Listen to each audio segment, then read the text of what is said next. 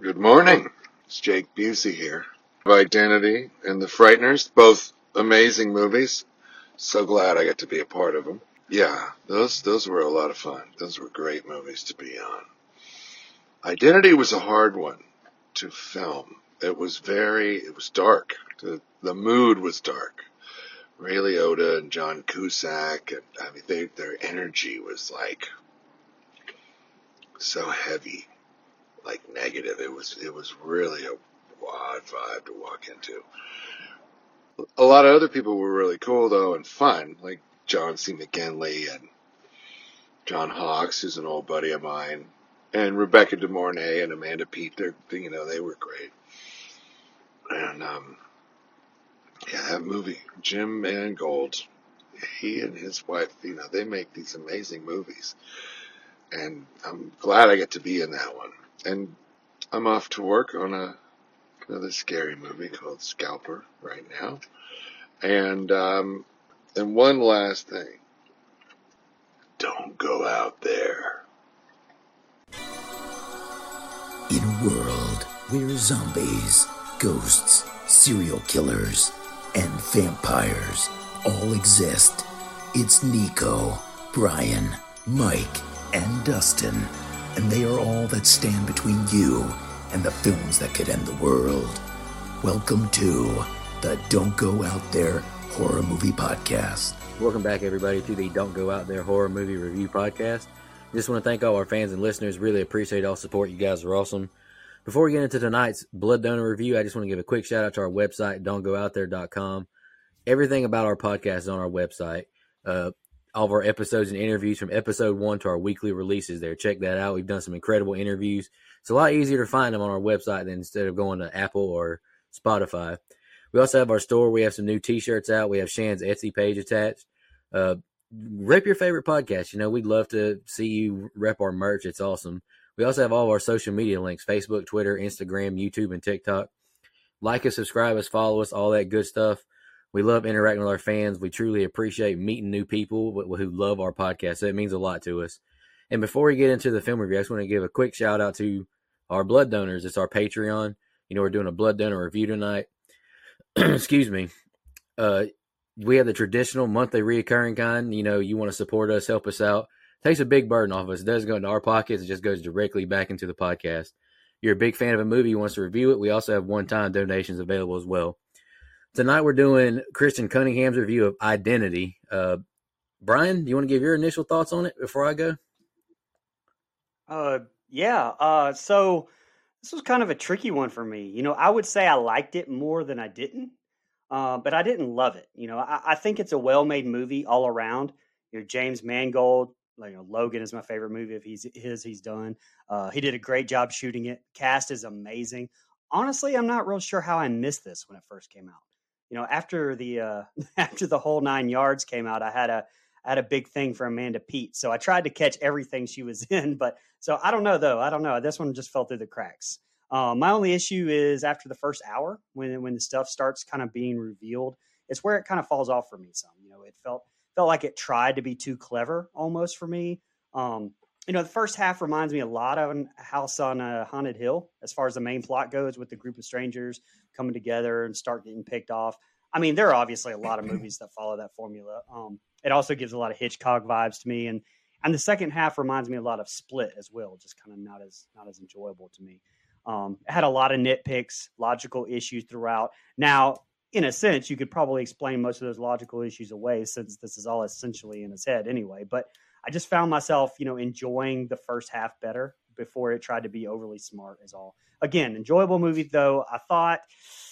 Uh, I'm not sure of this, but I probably like it most of the guy, or or like it more than most of the guys here. But I don't know. It's not great. Does have fantastic runtime and a high body count though. All right, I'll go next. Uh, I feel like this is like the third week in a row, and I apologize to blood donor Christian Cunningham for saying this, but I really don't have strong feelings about this movie. Like it just really didn't do much for me. I thought the cast is great. Ray Liotta, uh, John Cusack. Uh, I think your name is Cleo du- Duvall from The Faculty. Uh, Clea you know, re- re- really fun cast, but just didn't have a much of an impact on me. I didn't really love the twist at the end with the kid killing, you know, Paris at the end. Didn't really do much for me. But there's just movies that have like the split personality thing that I like better, like Secret Window. I like that movie way better than this one personally. Uh, so I'll just leave it at I didn't love this movie by any means, but I didn't hate it either. Just no strong feelings either way, honestly. Uh, Mike, you want to go next? Yeah, sure. So this movie has a fantastic cast. I mean, just if you've never seen the movie, John Cusack, Ray Liotta, Amanda Peet, uh, John McGinley, uh, Jake Busey, down on the line, man. This movie's got a really cool cast. Um, I think this movie is good. It, it's not great. It suffers a little bit um, in the middle where I, I feel like we kind of drag the story out just a smidge. But I do think the re- see for me, I think the reveal at the very end ends up being the kid works. Um, but they kind of let you know it's all in someone's head very early on. You're just trying to figure out who's who and what's what. So, like, I think giving away that part of the movie early on is a very different approach, and I appreciate that. But there are some cases where I wish I would not have known that going in. Like, I feel like that would have been better served just being a twist that we get towards the end as well. Um, but again, I can't take away the acting performances from all involved. I think they're great. Um, I think this, like the sound, like not the sound, but the setting is great. All the rain they use, this old motel, it kind of looks like Bates Motel in a way, or you know the one from Vacancy. Like I think there's like some really good shots here with all of that. So I love the set design that they use in this movie, and it pretty much is all in one location. Like outside of the stuff you get in the road uh, early on in the movie, like I think, I think it's you know all one location, and I like that about a movie. Great runtime. So all in all, the movie is good. I, it's not great, but I do think it's very enjoyable. And you know, like you said, high body count, and I'm bringing it out, baby. Bringing out the big guns. I'm doing it. I'm bringing it back. Just because Brian made fun of me for my catchphrase, I'm bringing it back, baby. Amanda Peet, call me sometime. Let's do this. Oh, for It's Pete's back. sake, you're a married We're man. back. Um, yeah. How long were you movie- sitting on Pete's sake? Come on. Oh, dude, I've been trying to figure out a way to work it in since we started this episode. Thank you for that. Um, this movie does have a great cast, though. Jokes aside, I mean, Amanda Peet, John, John Cusack, Ray Liotta, uh, John Hawkes, who I think's underrated. I, I love him and like everything he's in. Shout out to Rush Hour. I know Nico and I love that trilogy. Um, John C. McGinley does he plays the dork character so well, and this is actually the third movie of his that we've covered. Uh, he was in Belko, and uh, what else is he in? Anyway, I, I've got it in my notes later, but the cast isn't the issue that I have with it. Oh, he was in Seven as well, but um, the cast isn't the issue that I have. I didn't enjoy this mo- movie as much as I'd hoped for other reasons. Now, this movie, I missed it as well. Um, I understand why I missed. I mean, this movie came out towards the end of my freshman year of high school, so uh, April of 2003. A lot of things were going on. You know, I didn't catch every movie as they came out at that time, but I never watched it throughout the years. To be honest with you, I'd never heard of it, um, which is shocking considering this cast. But um, to me, and I texted Brian this. To me, this movie is like when you're like, "Hey, I want McDonald's. We got McDonald's at home, and this is the McDonald's at home." The analogy I used was, "Oh, I want Shutter Island. Oh, we have Shutter Island at home, and this is the Shutter Island at home." Or it's like you order Shutter Island off Wish.com. It's just not as good. And I understand Shutter Island came out after this movie, but as far as um, the twist and how they built it, I felt like they were very similar in how Yeah. they were painting the uh, yeah. split personality disorder um, and and the the crimes that the person committed and everything just felt similar, but just not executed as well. Um, Nico said it best when he said like it just felt something felt off about it. It didn't hit like it should have, and I completely agree. Um, now that's not to say that there's not some really cool things about the movie. There are, and I, I didn't hate it at all. But I definitely, like you said, Brian, I enjoyed the first half of the movie much more than the second half. Once the twist was apparent, I kind of was like, Twist his "Ah." dick. yes, once the dick was twisted, I uh, kind of lost interest.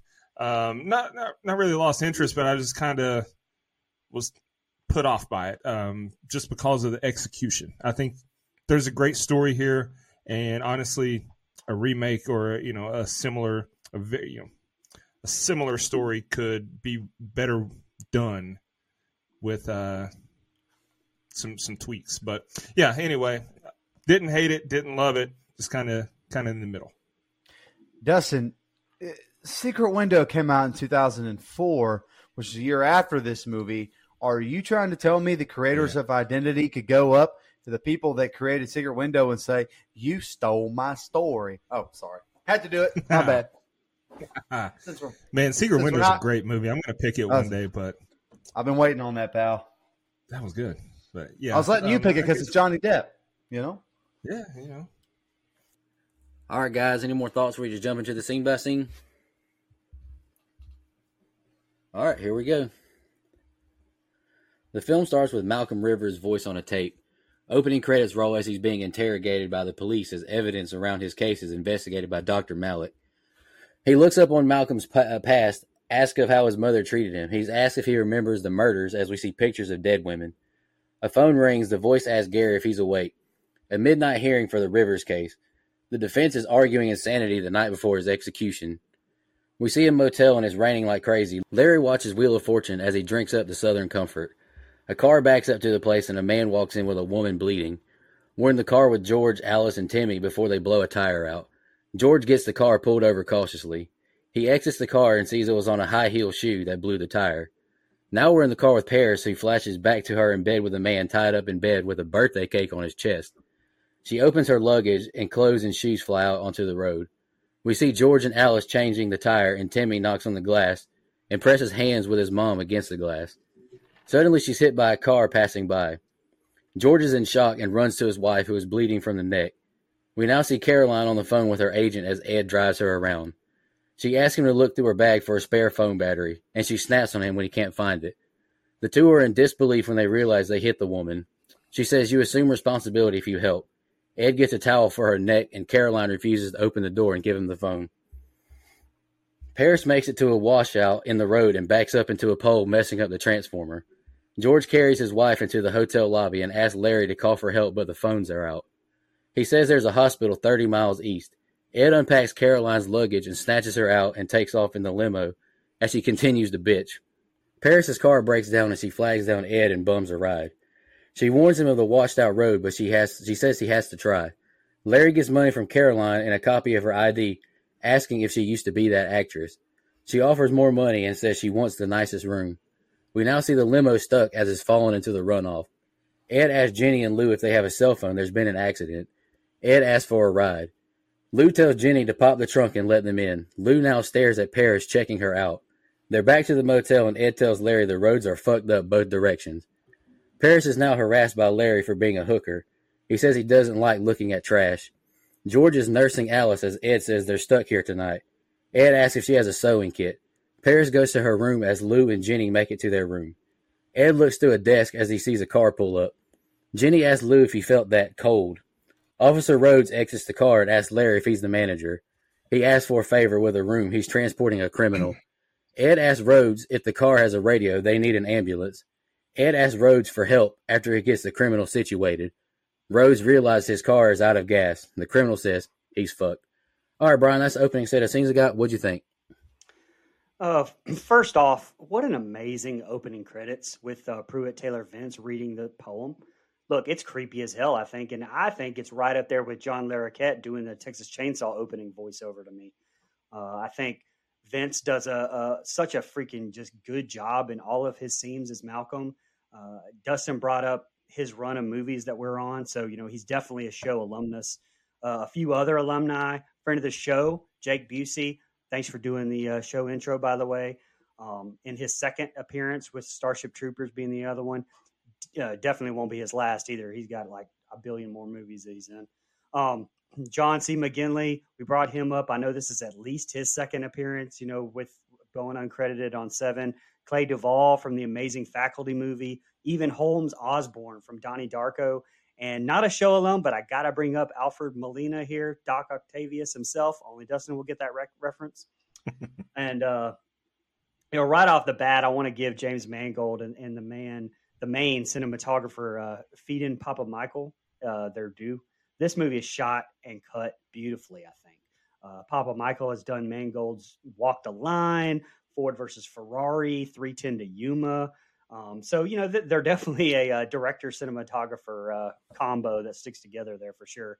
Um, you know, a fun fact right off the bat about this set of scenes: the naked businessman Paris tied to the bed at the beginning of the movie is uh, one of Malcolm's identities. Apparently, he's also the agent Caroline Suzanne is speaking to on the phone. Uh, he was pinned as the first identity in the movie to die, but the scenes were shaved from the movie. So that's a little kind of behind the scenes there tidbit that that's pretty good there. Um, Alice getting hit by the bus. Holy shit. Like that was fucking amazing. Out of nowhere, final destination type style there. Um, also, but I don't know. Why is Paris driving in the rain with the top down, by the way? the Yep. Thank you. I, I'm sure it has some deeper meaning, you know, with all this being in his head. But again, one of those things that don't make sense to me logically, and I didn't really care enough to really dive that much into it. But it stood out to me, like I said, as not making logical sense. Which you know, there's a bunch of that throughout the movie in here, and I'll I'll point it out. But again, a lot of it's explained away with being in his head. Lastly, you know, just this is probably my favorite group of scenes. Um, seeing how all these storylines kind of merge together to bring everyone here, um, and knowing what we know at the end upon rewatch, it makes all of these characters and their traits make a little bit more sense too. Um, whenever you're watching it again, at this point, I love this movie. I'm hooked. Yeah, I was gonna say, man, this opening set of scenes is like a big, big old fish hook. Something Nico can relate to. This, this movie really kind of draws me out to pull me in here in the beginning, man. I love this setup, the the everything with the rain and on the road, and you've got this guy changing a tire, and you're kind of wondering, man, what is this movie? And you got this snobby actress and and John Cusack's driving a li- like it's, it's all very out of place for some reason, and I get a very uneasy feeling watching it. I'm like, what is? There's something off here. Like it doesn't feel like real people interacting, and I don't think that's the benefit of hindsight. Like even the first time I watched this movie, I was like, this movie kind of feels like a movie within a movie, it, just because of the cast and everything else. I, I like recognizing from other places. So just like a weird feeling that I get watching the movie, and they show you know the wife being run over from multiple angles, and I thought that was a nice touch too. And and they kind of clearly define who's good and who's bad here, at least to me. In the, you know, at least with these characters, um, you know, the actress kind of a snobby ass, and, and you know everyone else is pretty much trying to do the right thing after after uh, she gets run over there. So I really love how the rain is almost its own character in this movie, um, especially here in this opening set of scenes where you know Paris is driving, she has to turn around because there's you know the street is flooded. They drive, everyone drives right up to it, and it's flooded, so everyone ends up at this motel together. And I like how it all ties in. They're all from different angles, but it all ties in. But you're not quite sure how it all ties in. You're not quite sure why they're all there. And yeah, they kind of give away a little bit at the beginning what is going on here. Like, yeah, clearly it's all in his head, but you kind of want to know what's in his head. Is this what they're talking about? Or they just, is this going to connect to the beginning somehow? So they do a really good job of laying groundwork and, and asking questions and not just answering everything right away. So I like these characters. Um, every time we watch one of these movies, by the way, and there's a desk manager from a shitty hotel, immediately suspect bad things. And I know he ended up being okay, but I'm just saying, like that's my, like that's a trope in my head. Is shitty hotel desk manager probably going to be a creep. Um, so uh, yeah, look, I really like this, and I like John Cusack's character here. You know, I him kind of almost being it was a maybe it wasn't on purpose, but like a little bit of a red herring as far as like someone who could turn heel. Like he's playing Mr. Nice Guy, Mr. Former Cop. You know, he's he's uh, looking after this woman, trying to sew her neck together. Like I think my red flag went off. Like this guy's too nice. Something's off here. I don't like that he's so nice, but you know, all's well that ends well. But yeah, really good set of scenes. Really enjoyed it. Um, it got me right away. And the fir- I watched this probably trying to. I know I watched it because somebody told me about it when I was like 17, 18. Like, oh, by the way, your hometown or your yeah, your home county's in this movie. They talk about later in the movie, so I'll wait. But like, you got to see it, got to watch the whole thing. So I did. But that's the only other time I've seen it, other than getting ready for this uh, film review. So love it so far. I'm all the way in. None of the problems that I do have have have risen yet. Yeah, I've got more notes on the first, you know, these set of scenes than anything in the rest of the movie because so much is thrown at us. Um, now, when you watch it the second time, all the groundwork of the movie, the entire plot of the movie is laid out in that opening montage in the, in the opening credits and title card scene. Um, from the poem he wrote, read about he met a man who wasn't there, um, the abandoned mot- uh, hotel, motel, the dislike for horrors, the May 10th birthday, etc. Like everything is laid out right there. Now we've already mentioned the great cast, um, and it is a great cast, but it feels like a bit of a jumbled mess how we get introduced to all these characters and all their backstories. It's like we're just hopping around. Here's a few seconds of this person. Here's a few seconds of this person. Hey, look at this guy over here. And it's just we didn't really even need it, to be honest with you, other than Amanda Peet's character, because like you said, Brian, the scene that they show with her and the guy that's tied up that uh, met his demise, that was apparently one of the personalities we couldn't find out. But everything else we honestly didn't need. Like a storm is plausible enough reason for them all to yeah. be stranded at a hotel. And um, I liked it though. It, it, really bothered me also that she was hauling ass um, in the rain with her top down. But okay. Anyway, and then another thing, like I get that this didn't really happen. All this is taking place in his head or whatever. But the mom, um, you're telling me that she wouldn't have seen Alice uh, York, that's her name. She wouldn't have seen the headlights from that car or heard the car flying at her. Like that car just came out of nowhere. It's like a silent, um, silent automobile with no headlights. so it makes her getting hit by that car a little bit questionable. But again, like I said, all of it, or like you said, rather, all of this can be explained because none of it really happened. It's all taking place in the head. So it's kind of a cop out because any plot holes you can just chalk it up as that because you know you don't think of every little detail when you're imagining stuff in your head anyway. But I, you know, if you're wanting it to be believable and throw you off, then you should fill those plot holes in. Um, and then we see George walking into the motel twice. That was weird to me. Like they showed him opening the door. There's so much blood she won't stop bleeding, and then we see her get hit by the car. Like that was weird and oddly unnecessary. Like it, it only took up about 15 seconds, so it's not a big deal. But why even do that? It didn't do serve any purpose. Um, another huge, huge issue I have with this movie is that Alice got hit by a car that was haul assing through the rain, and the only real injury that she had was a slice on her neck. Like no broken bones, no, uh, you know, there was a lot of blood, but it appeared to all have come from a slice That's on true. her neck, and her neck didn't even get hit, you know hit the car, so that was weird.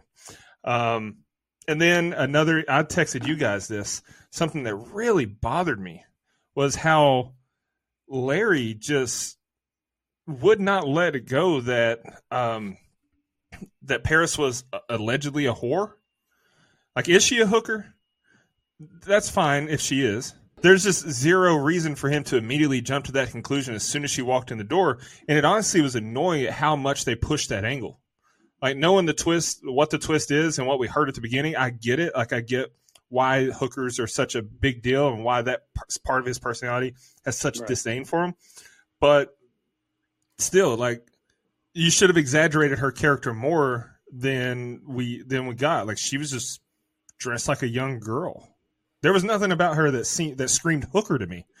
I guess unless a girl traveling in that part of the country at that time of night alone is hooker behavior. I don't know, but um, and then also, I don't like how Jenny asked Lou if he felt the cold. It's like, oh, did you feel that? It's cold. It's like you're just trying to throw us off the scent of what's going on here, trying to throw hints of this supernatural storyline at us. This is unnecessary. And her character was annoying as shit anyway but um, or that part of that personality was annoying as shit. But that was just a, a nitpick that bothered me. I don't know why, but it's just you you didn't need that.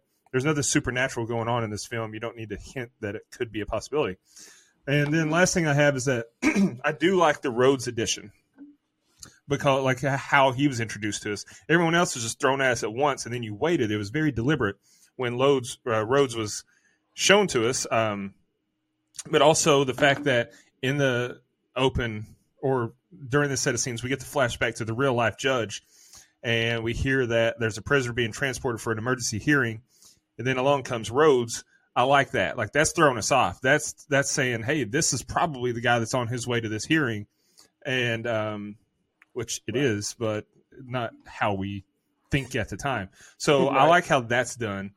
Um, but overall, it's just it's a confusing set of scenes for me because very well done, very well shot. Um, I like the lack of score. I like the the acting, the lighting, everything is great. It's just a bit of a jumbled mess. All right. Ed is sewing up the wound, and Larry says he's going to go get the officer situated. George sits beside his wife, and Ed asks if his son is all right. He hasn't said much. George says he's the stepfather. Two years ago, the father left. Timmy watches the prisoner being escorted to their room. Rhodes handcuffs Robert to the toilet. Rhodes goes to the room and tells Ed it's a good stitch job. Rhodes walks up to on Paris stealing from a vending machine. Are you going to arrest me, officer? He makes small talk, flirting with her, and offers to cook for her, and she asks for change for a dollar. He asks her name, and she shoots him down, walking away. Back to the room, and George is begging Alice to be strong. Ed walks out and takes some meds. Larry is scrummaging around hiding things in the office. Paris reveals a briefcase full of money. We see Rhodes' shirt is bloody underneath his jacket. Caroline answers her phone and goes outside to get a better signal. She snatches the shower curtain to walk around until she finally gets a bar. Her call drops and she hears a creaking noise. She's attacked from behind as she screams. Ed wakes up and goes outside. He finds a shower he finds a shower ring and follows a trail of them. He goes into the laundry room and checks two machines as he hears a thudding noise. He checks the third one and finds Caroline's head in it. Larry and Rhodes walk in and they see the head. Ed reveals he used to be a cop, and Rhodes finds a number T a number ten room key, and Ed asks where's his guy. They go to Rhodes' room and find the criminal has gotten free. We're now at the table with Dr. Malik, the attorney and the judge and other court officials. The attorney says they should wait until his client arrives. The judge dismisses his mental state. You think I got time for bullshit? he asks. All the people in a room, and Ed says there was an incident. He says Caroline is dead. They can't find the body. As long as we stay calm, we'll be fine. Chaos ensues when they reveal the criminal has escaped. Jenny goes to escape but walks into Rhodes. Paris says she's not staying here with Larry. Ed begs Paris to just stay as Rhodes and Ed leave the room. Rhodes tells Ed the criminal is guilty of multiple homicides. Lou asks Paris, Paris if she lives in Las Vegas. Not anymore. Rhodes and Ed continue to look for Robert. Larry is in a room now going through someone's luggage. Lou says he and Jenny been married for nine hours. Jenny runs out of the room and back to their room. Lou says we are not leaving, it's flooding. She reveals that she is not pregnant. She and Lou begin to argue and she locks herself in the bathroom. He pounds the door and yells to open the door. Lou asks someone, What are you doing here? and he pounds the door, calling her name to open it. Suddenly he stops. Jenny opens the door and a shadow with an axe walks towards her. She locks the door and jumps out the window and into Rhodes. Rhodes runs into the room and they find Lou dead. All right, Brian, that's the next set of scenes we got. What'd you think? Um, at the very start of this, great practical effects on sewing up Alice, and, and really all throughout this movie here. You know, 2003 was one of those weird years. It's kind of a weird time period where movies tried to use too much CG, and it turned out, you know, not holding up good over the years. So when a movie of this time period kind of uses practical effects, I love it. Um, shout out to the legend Greg Nicotero, his team. Um, if you're living over to a rock and his name sounds familiar, he's known for Walking Dead ton of other movies. I'd be here all night if I named them. Um, he's a Tom Savini protege. As far as the movies we've reviewed that he's worked on, um, I mentioned him in Jennifer's Body, 06 Chainsaw, Hostel, 05's Amityville Horror, 13 Ghosts, The Faculty, Scream 1, Scream 2, Dusk Till Dawn, New Nightmare, and Misery. And so, uh, you know, it, it, and we will do at least 20 more of, his movies, so get used to hearing his name. Um, I was a fan of seeing Caroline go here. Like she was my least favorite character. You know, no offense to Re- Rebecca De Mornay. You know, I just I just don't think she had a lot to work with. You know, talking to herself the whole the whole the whole thing. Just you know, she instantly got on my nerves. Um, I wish we would have gotten a better look at the kill though. Um, and I'm sorry, no way Ed is doing that sort of investigation in the rain, just like walking around finding shower hangers, peeping folks' laundry. I mean, nowhere, no way he would care that much. But again, logical stuff cut like this, you know, who knows if it matters since it's all in his head anyway. Um, I know it's not till later uh, when it's kind of explained, but since Lou bites it here, you know, can we talk about how his name is the absolute worst name I've ever seen, read or heard on screen? Probably Lou Louisiana. Seriously, come come the fuck on. Louisiana, Louisiana. That's what I said. Look, that's that's the Tommy the Machine Gun or Mason the Line Dixon from the Rocky franchise kind of cheesy. Now, come on, man, Gold. I thought I was like, are you serious, buddy? That Louisiana? buddy, that is WWE from 1994, Louisiana. Yeah. Abe Knuckleball Schwartz is jealous of that one. Duke the Dumpster Drose. Okay, sorry. Go ahead. Uh, all right. So I love showing you know each of them with their. I mean, I I don't want to call them vices. I think that's not the right word, but letting you know they all kind of have some secrets, and I'm excited at this point to see the explanation of the movie. I mean, my problem with the reveal is that it's just not what I wanted to see. Maybe I think that's what it is. I don't know. We'll talk about that more when we get there. But another great group of scenes, in my opinion. What stands out the most up to this point, and I know we've said it, but the fucking acting performances are insane. Like on everyone.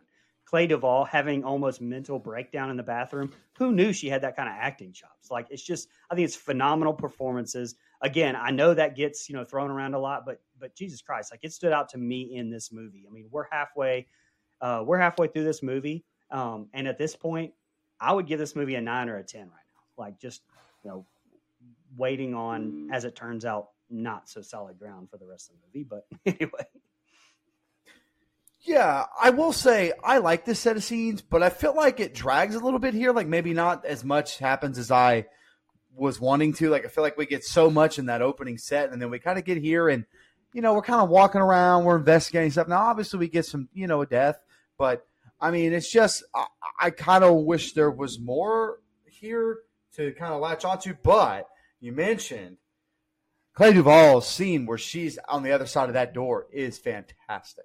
I mean, it is just a gut wrench. Like those two going back and forth, I really just think it's great acting, all in all. Um, you know, like you said, that there, and again, it's all explained away. Oh, it's all in his head. It's kind of like those cartoon conspiracy theories, like the whole show of Family Guys in Peter's head after a family accident or whatever the hell that one. Like it's kind of like, oh, it doesn't matter. It can be explained away because it's all in his head.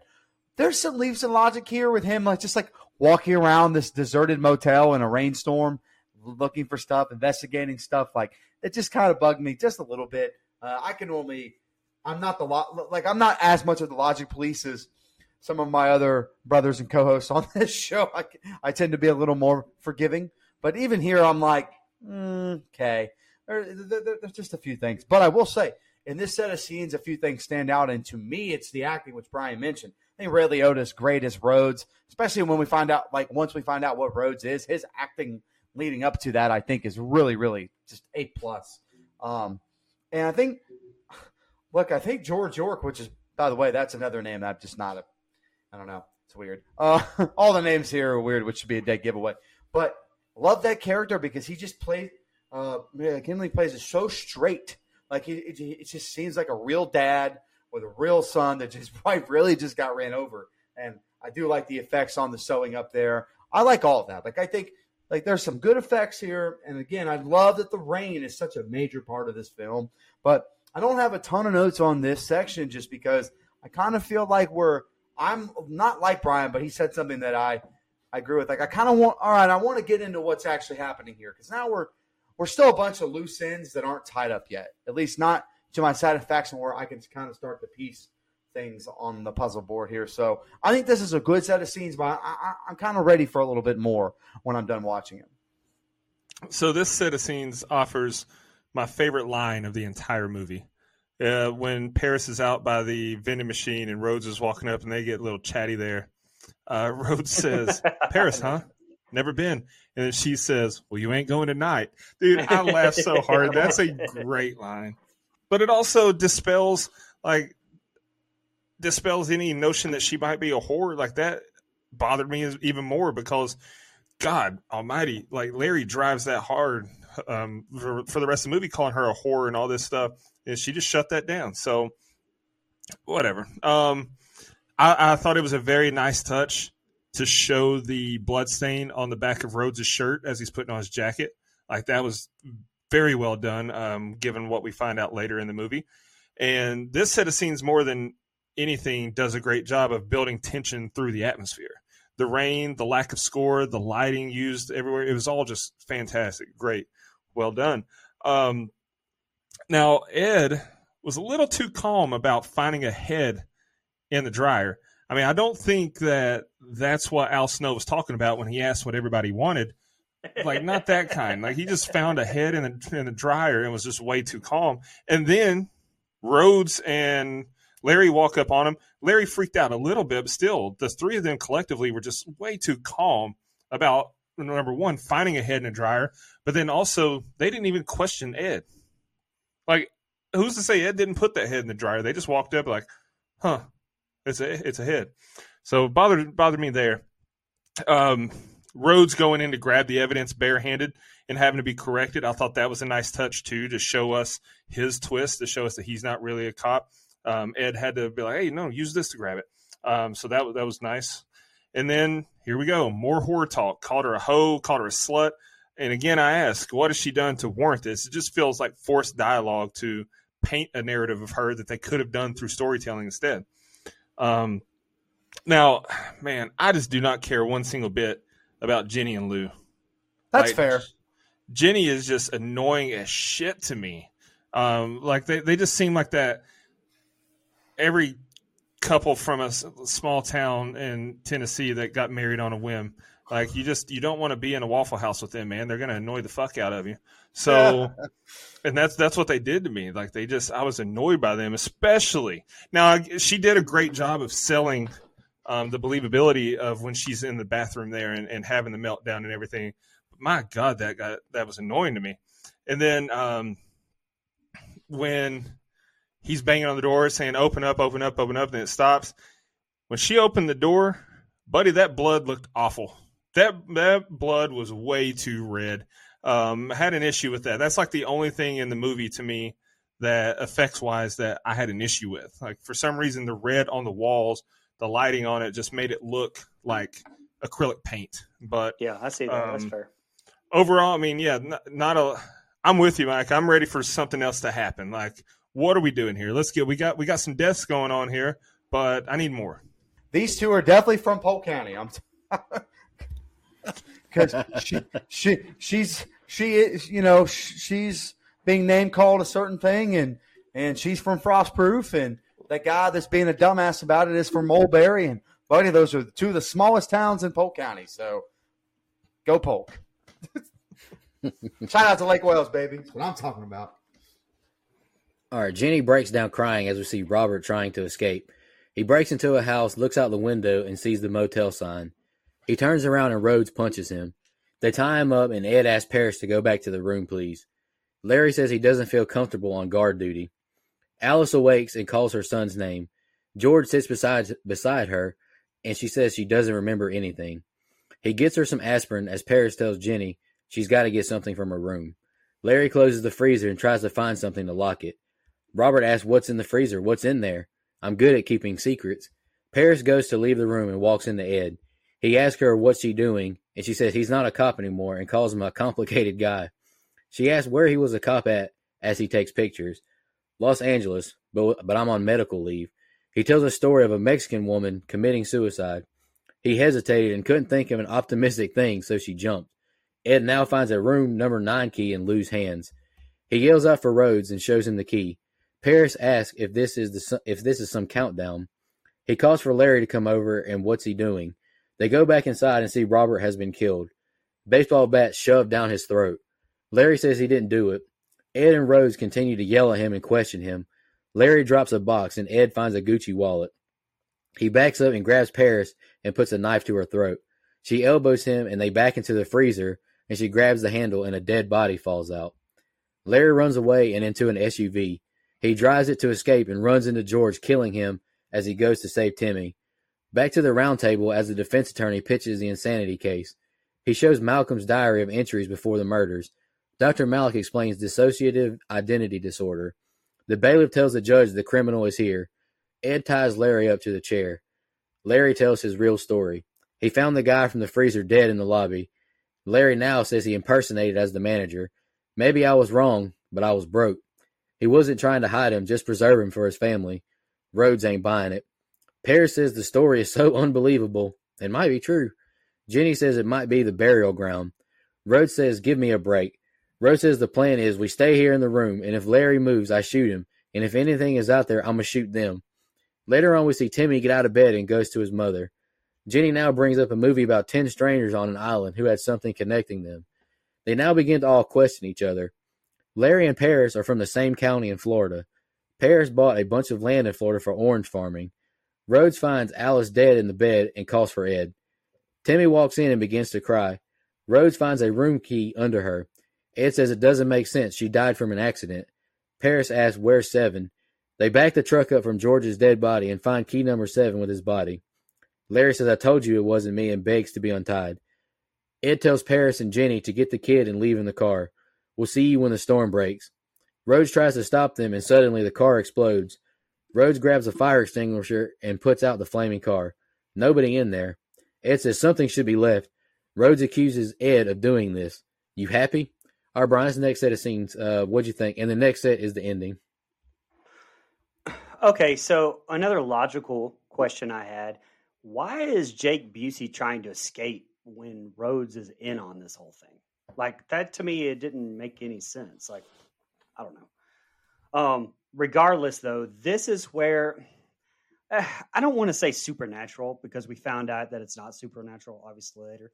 But at this point, I start to think that it's supernatural stuff. You know, that kind of starts coming into play with him like with Jake Busey ending up right back at the hotel when he runs away, and the Indian burial ground explanation, the the disappearing bodies, things you know, kind of starting to creep in here. That at this point, I think that is supernatural.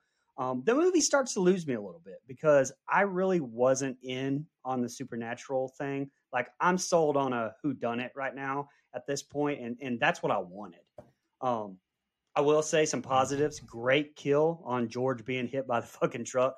I thought that looked fantastic. Also, great effects on Robert's death with with that baseball bat.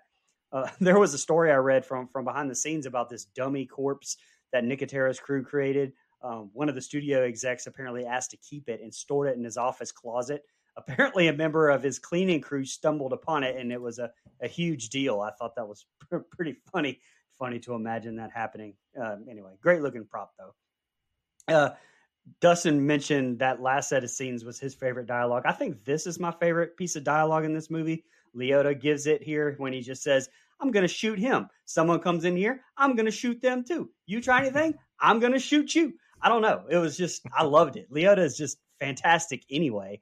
But I think that monologue there kind of gave me a lot of, you know, his Goodfellas, Henry Hill vibes. And I don't know. I thought it was really great. Um, lastly, another little fun fact I found that was I thought was pretty interesting. That's relevant to this group of scenes anyway.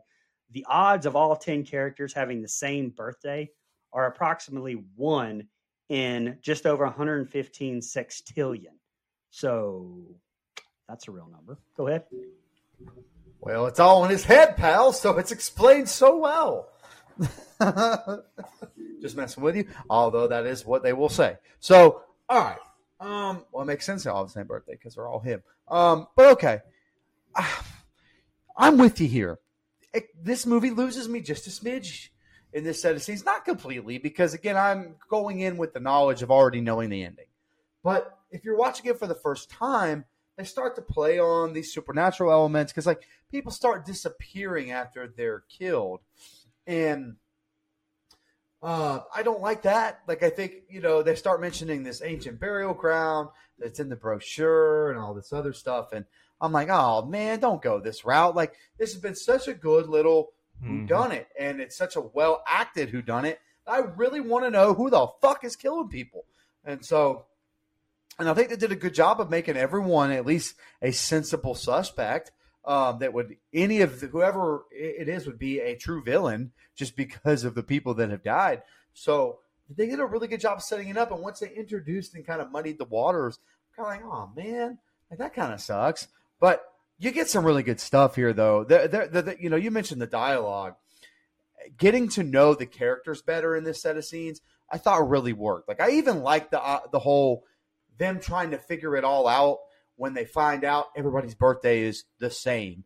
and that you got two characters from Polk County. Shout out to Frostproof and Mulberry, which I already mentioned, but Lake Wales is far superior. Um, but that, that, that was, by the way, side note, that was kind of cool to see in a motion picture. Like, I think we've, I, I think we've been in like two others as far as by name. Now we've had some filming locations around us, but like nothing by name. That was pretty cool to see. Uh, but the fact that two characters are from there, uh, you know, Louisiana, like all that stuff, like as they're starting to try to piece some of that together, I think is really good character work as far as learning who they are, getting everyone talking to each other, and you're really not. Sh- there's just a set of scenes where you're just not really sure what Rhodes is.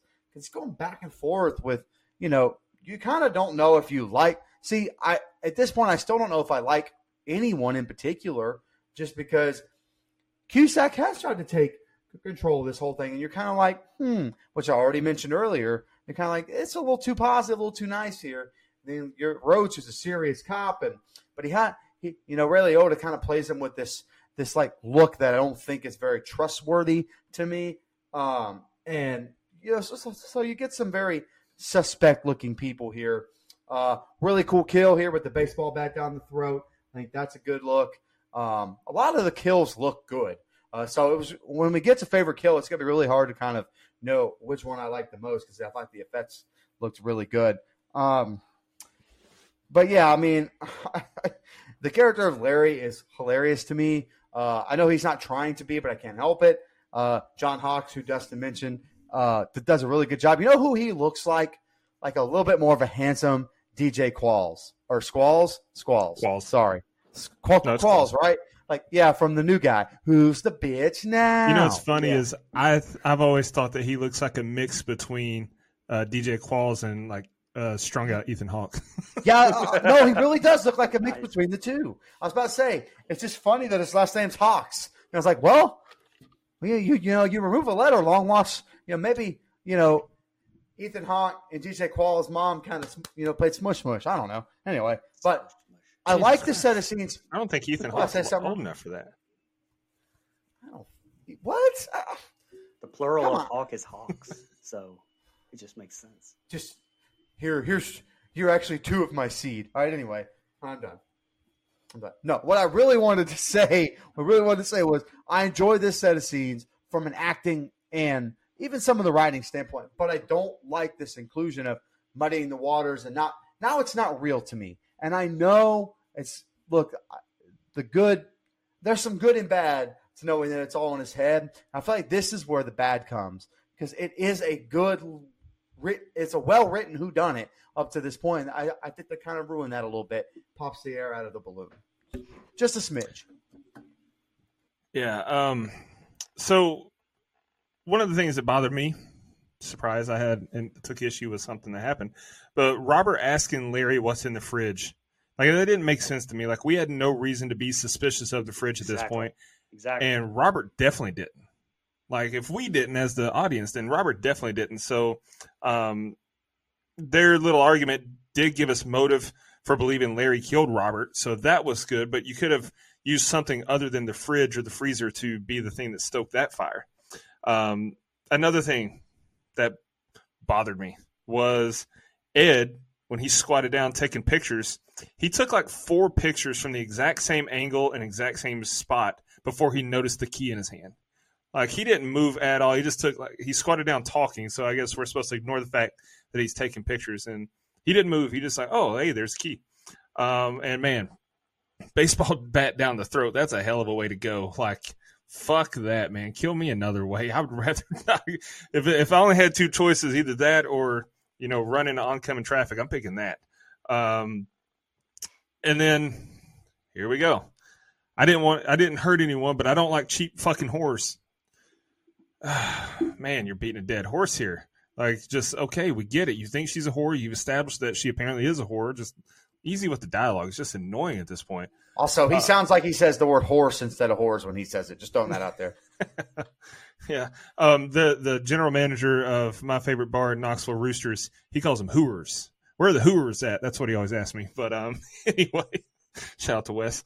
Um, and then you know when we do see the body fall out of the freezer, okay, that's that's a good touch. Like this is good uh, story development because this makes Larry look more and more like our killer, and, and it, it, plants some some seed of uh, suspicion in our minds, and I like that. Um, now then we we flash to Dr. Malick, and he's talking, and they interrupt to say he's here, and then it's not Ed, or it's not um, Robert that's rolled into the room. It's like, oh shit, okay. It's like that's a good swerve.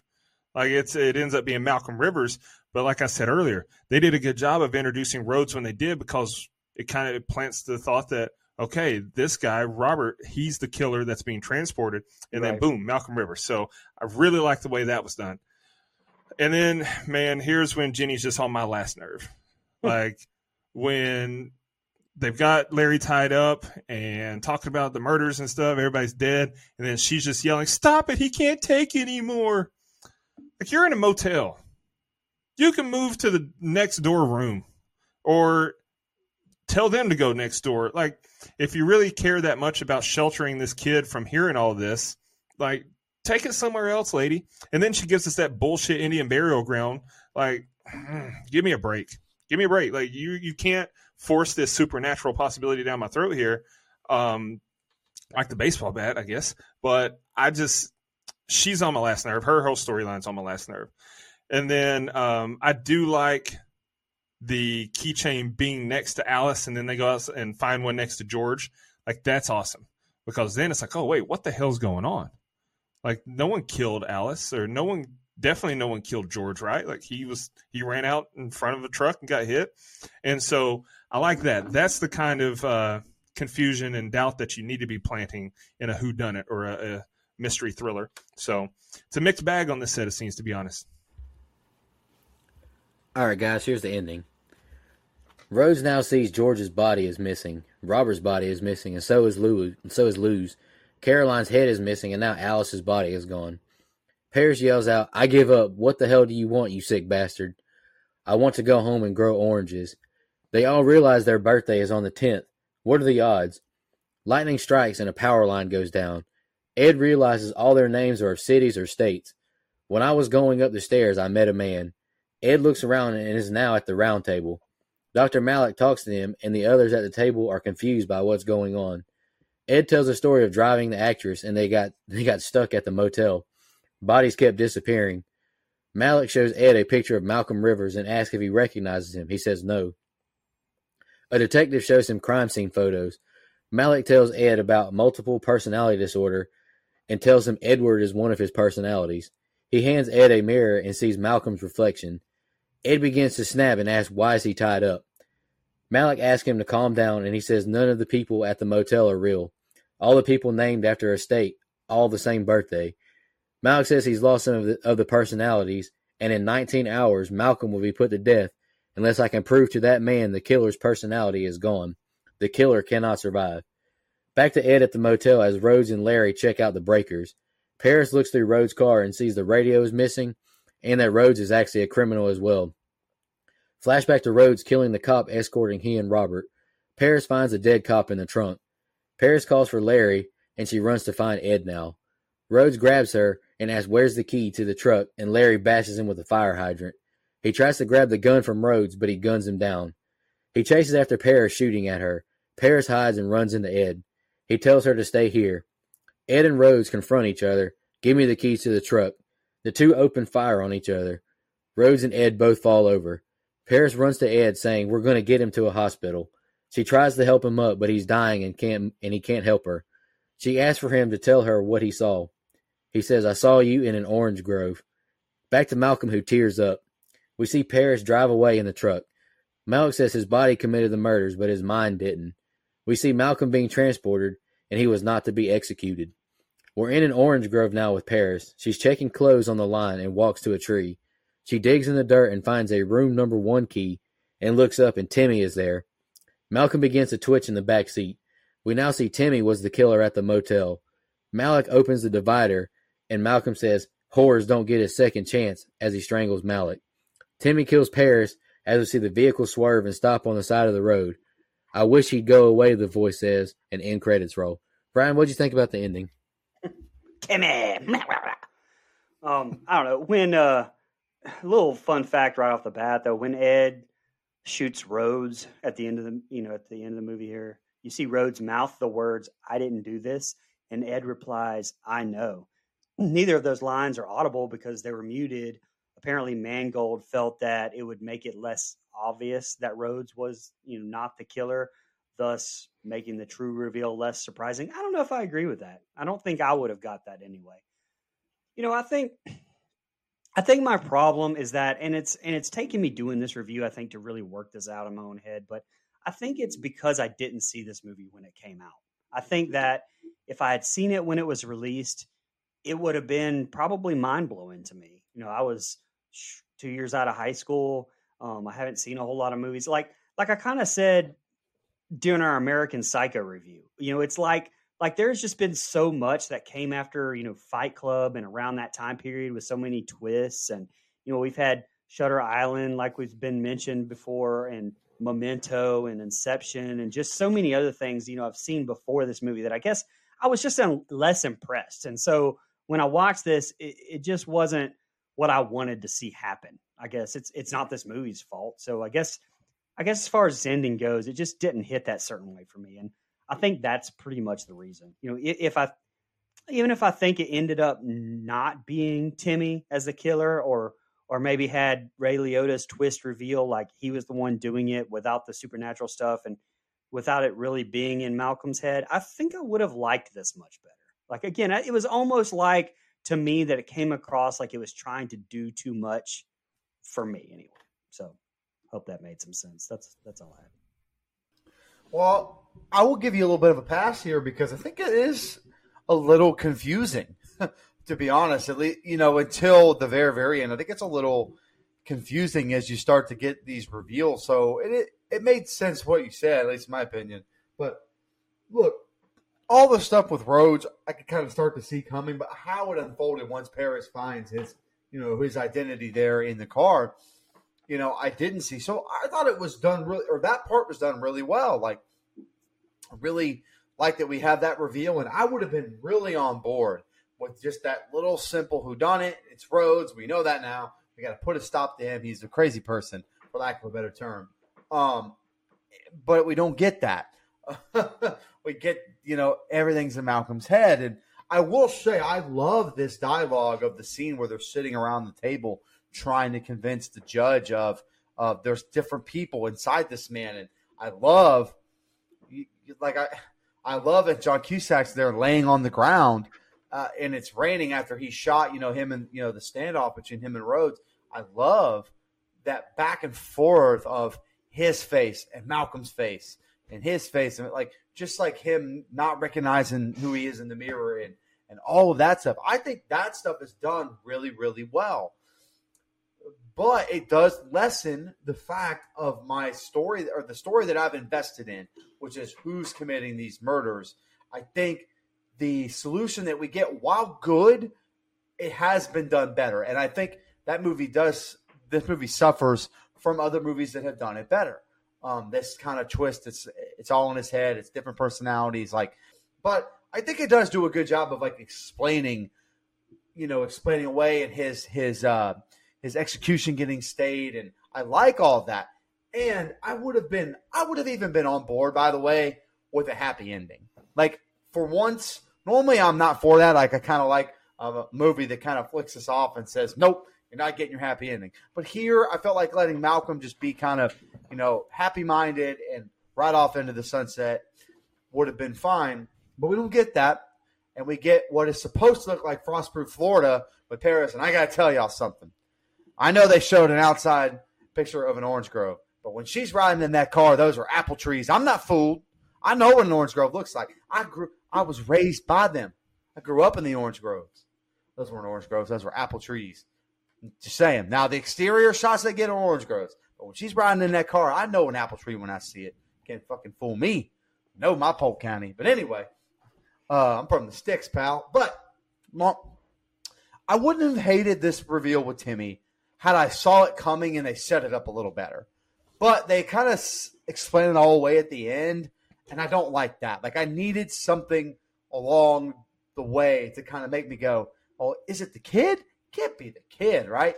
it ends up being the kid. Like I don't, I think it's too out of left field for me. But to be fair, they did leave him alive with Paris, so I guess we should have at least tried to remember. But I guess I'm just giving them a little credit. It didn't the the Timmy thing. I didn't hate, but I didn't love it either. I wish it just would have been Rhodes, and we get a happy ending. The killer in his in his head is dead.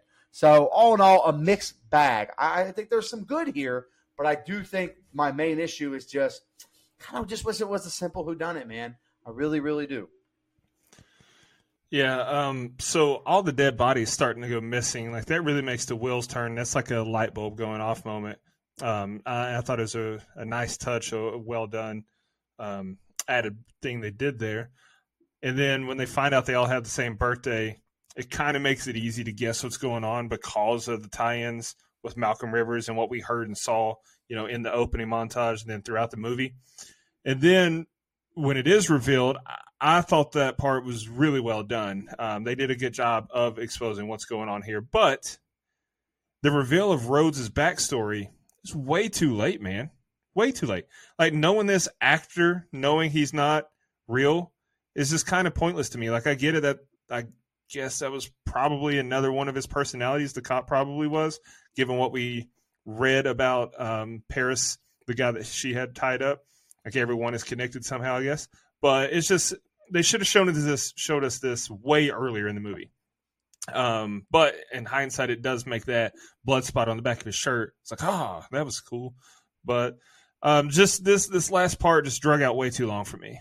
Finding out it was a little boy personality that was the killer. Like I thought that was a nice twist at the end there, but something just kind of felt off about the execution of not only the twist but just the movie in general knowing what it is. Like after you've watched it, it kind of like I was enjoying it a lot more until I knew the twist, and the twist was well done. So that's what makes it confusing. That that tells me okay, something's off about the execution here.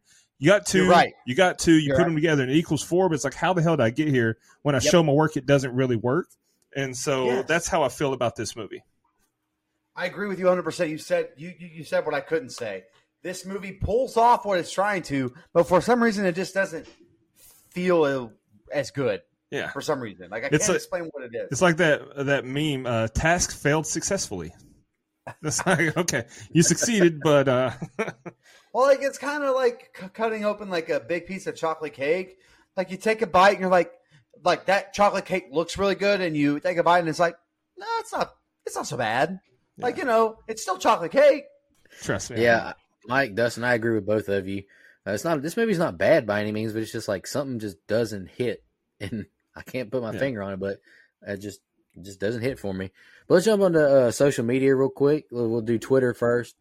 Mookie commented, "I used to stay up late in middle school and watch this movie all the time. I loved it as a youngin.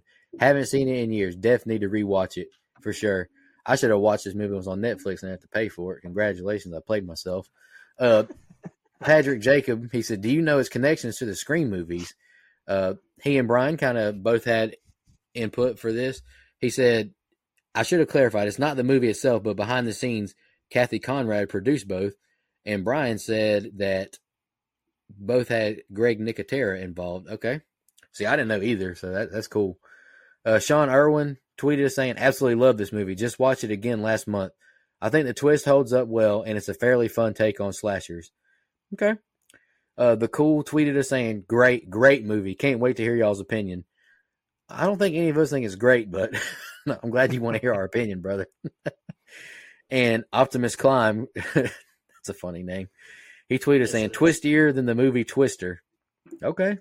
There are a lot of Twistier- twists. Twistier movie. than a dick at a UFC fight. Give the old dick twist. I don't know how that's become a part of our show every week. But I don't either, but I love it. My bad. no, it's funny. All I'm right. here for it. we didn't have anything on Facebook, so I'll jump over to Instagram. Mark underscore Hef commented, great movie. Didn't see the twist coming. Amanda, call me sometime. Paris, never been. You ain't going to tonight. Best line in the movie with a laughing emoji. I agree. That was a good line. All right. Schmoopy commented, I've been on hiatus from the podcast until I started my new job. So excited to start listening in, especially now that I can binge episodes back to back. Hey, you got to love a good binge. You know, I- I'm here for it. Absolutely. Appreciate you, Schmoopy. Uh, Danny CNAP's comment, I finally got around to seeing this movie a couple months ago. I never imagined, based on the cover art, what it would be about, lol. But it was fun for a one time watch. I enjoy this more than 13 Ghosts for sure. Okay. Well, a lot of movies are better than Thirteen Ghosts, pal. Anyway, I see. Okay, I agree with what you just said, Mike. And this movie is better made than Thirteen Ghosts, but man, I enjoyed Thirteen Ghosts way more than this one from an okay, enjoyability okay. standpoint. Hey, everyone's different. It's all good, pal. They're close Maybe for me. because Shannon Elizabeth. Hey, That's fair. hey. I like her and Amanda Peet Hey, both. come I'm, on now. I'm, I'm just throwing that out there. Hey, come on now. All right, Jesse Well, Kraft good. comment. Absolutely love this movie. So underrated. Saw it in the theaters and was blown away by the ending. I also loved John Cusack in this kind of role. He played it perfectly. All the actors were perfect in their roles with a hands up emoji. I agree. And another movie I'm excited with him in I, I, we need to do is 1408. That's a pretty good movie as well. From what I remember, Dude, I said it. that when when you were uh, off earlier. I said I was scrolling through IMDb. and I was like, man, I forgot all about 1408. I agree. We do. Need I to do too. All right, and the last comment we have on Instagram is from uh, Christian Cunningham himself. Thank you guys again for reviewing my pick. It's one of my all-time favorites. I know it's not perfect and has some holes here and there, but I feel the concept made it easy enough to suspend my belief enough to thoroughly enjoy. I hope I created some new fans for this underrated gem, in my opinion. Love the pod, guys. Keep it up. Hey, uh, Christian Cunningham, uh, thank you. You're the one who you know supported us. We truly appreciate it Yes, thank you and so uh, you know it took us forever to get to it and i just appreciate your patience and uh, i love that you're a fan of the show we, re- we appreciate you uh, Absolutely. i don't have any fun facts tonight guys do y'all have any and want to go I've got two. Go ahead. I got Um, one. If you don't get it, I'll get it. All right. Uh, Ray Liotta's character uh, was asked where he was heading with his con. His reply was Carson City. John Cusack was in the movie Con Air, which, you know, where the cons took over a plane in Carson City. By the way, Con Air is a great movie. I love it. Probably Nick um, Cage's best movie. Probably. I don't know. I love it, though. It's great. Um, Cusack's great in that, man. National treasure, Um, pal. Anyway, Grow up. Go ahead. James, Eliza, James Mangold. Um, this man picked Ernest. Fuck out of here, pal. Kiss my fat ass. Sorry, go ahead, Brian. Jesus. That's the the way to fattest part of it too. Jesus. Okay, goddamn. um, all right, so uh, the character played by Jake Busey is humming lines of uh, from this famous song by Johnny Cash. I got stripes, stripes on my shoulders. The next Mangold movie was the Cash biopic, Walk the Line, 2005. Yep, yep. Um, last, the only one I got is that they shot several endings for this movie in order to shroud the real conclusion in secrecy.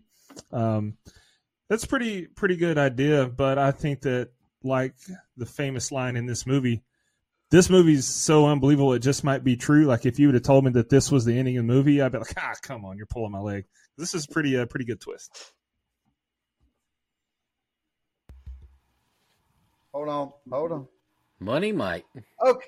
Yeah, buddy. All right. So this movie was made for a cool $28 million and gross over $90 million worldwide. So Nice. nice, little nice little profit there. can't be mad at those numbers all right guys let's jump into our favorite kill least favorite kill in the rating uh, who wants to kick us off tonight I can- I'll go first. I feel like Go I for never go first. I'm going to do it. It. Here we go. All right. So, hold on. Sorry. I should have been more prepared. I just jumped right into that shit. My apologies. Okay.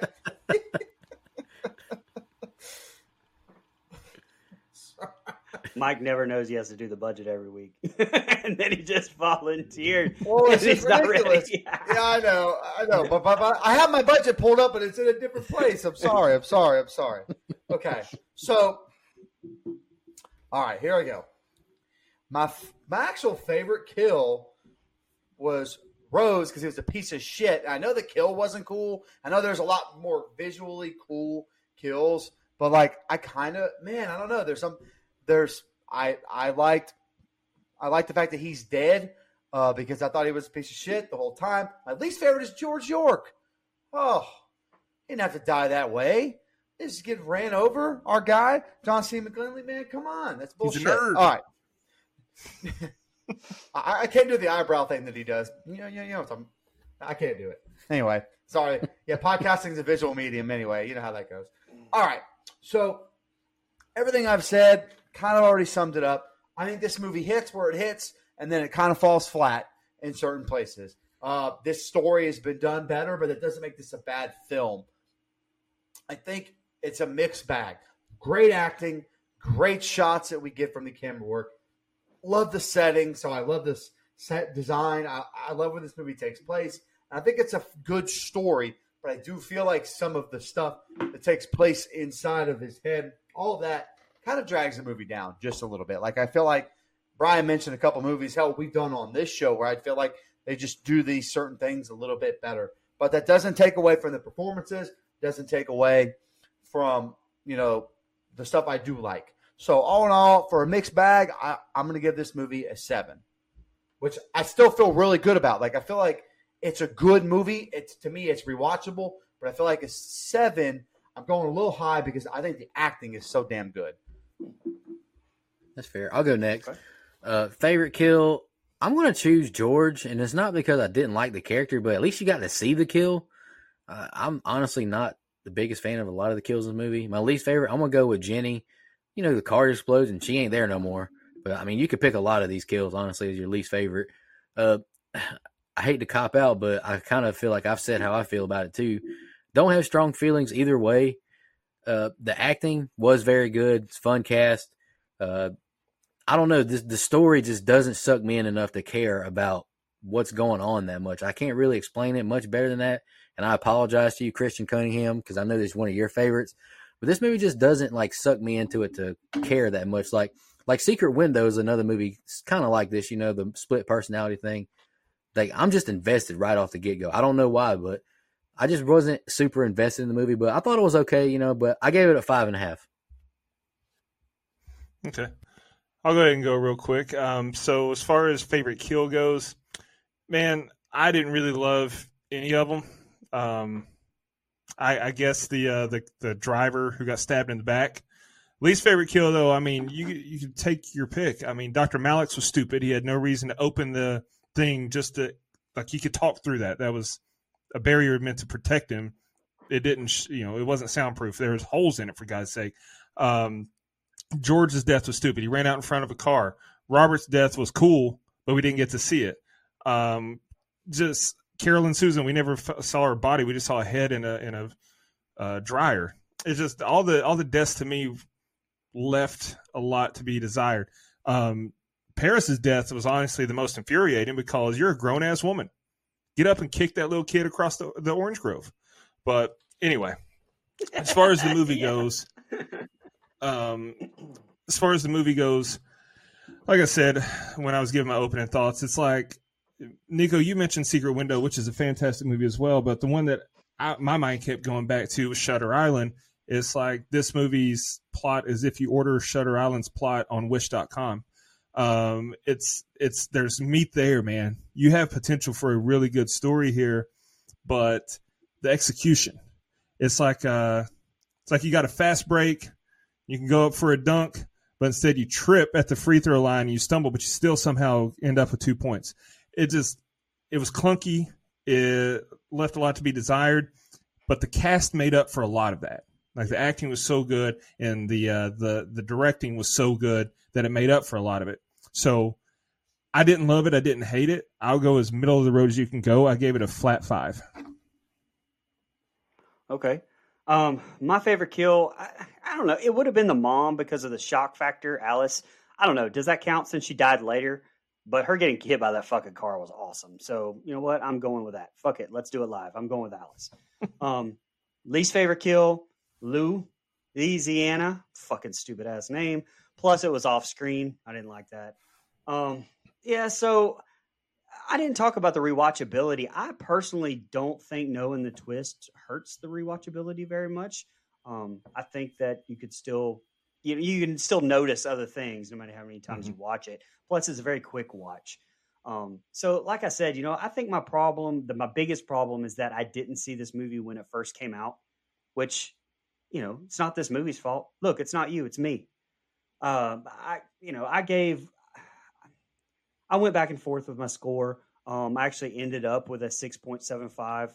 Um, again, I agree with what Dustin said. Every acting, cinematography, everything is absolutely phenomenal.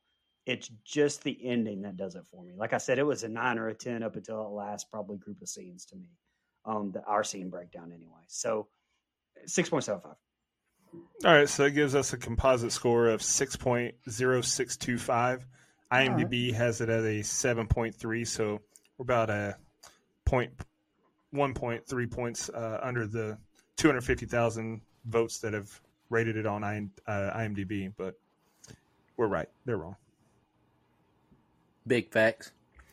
Uh, The fuck do they know anyway? Huh? yeah, exactly. Any, guys, any final thoughts on uh, identity for as you shout out the blood donors? I am No, I'm glad. glad. Go ahead. Yeah, I'm glad we. No, I'm glad it got picked. Yeah, I am too because I'm not Yeah. mad. I watched it, so um, Oh. and I I've never heard of it until it was picked. So uh, thanks for picking it. Thanks for supporting the show. Um, hopefully, my criticisms made sense to you. Yeah, uh, again, Christian, thank you so much for uh, being a blood donor. We truly appreciate it.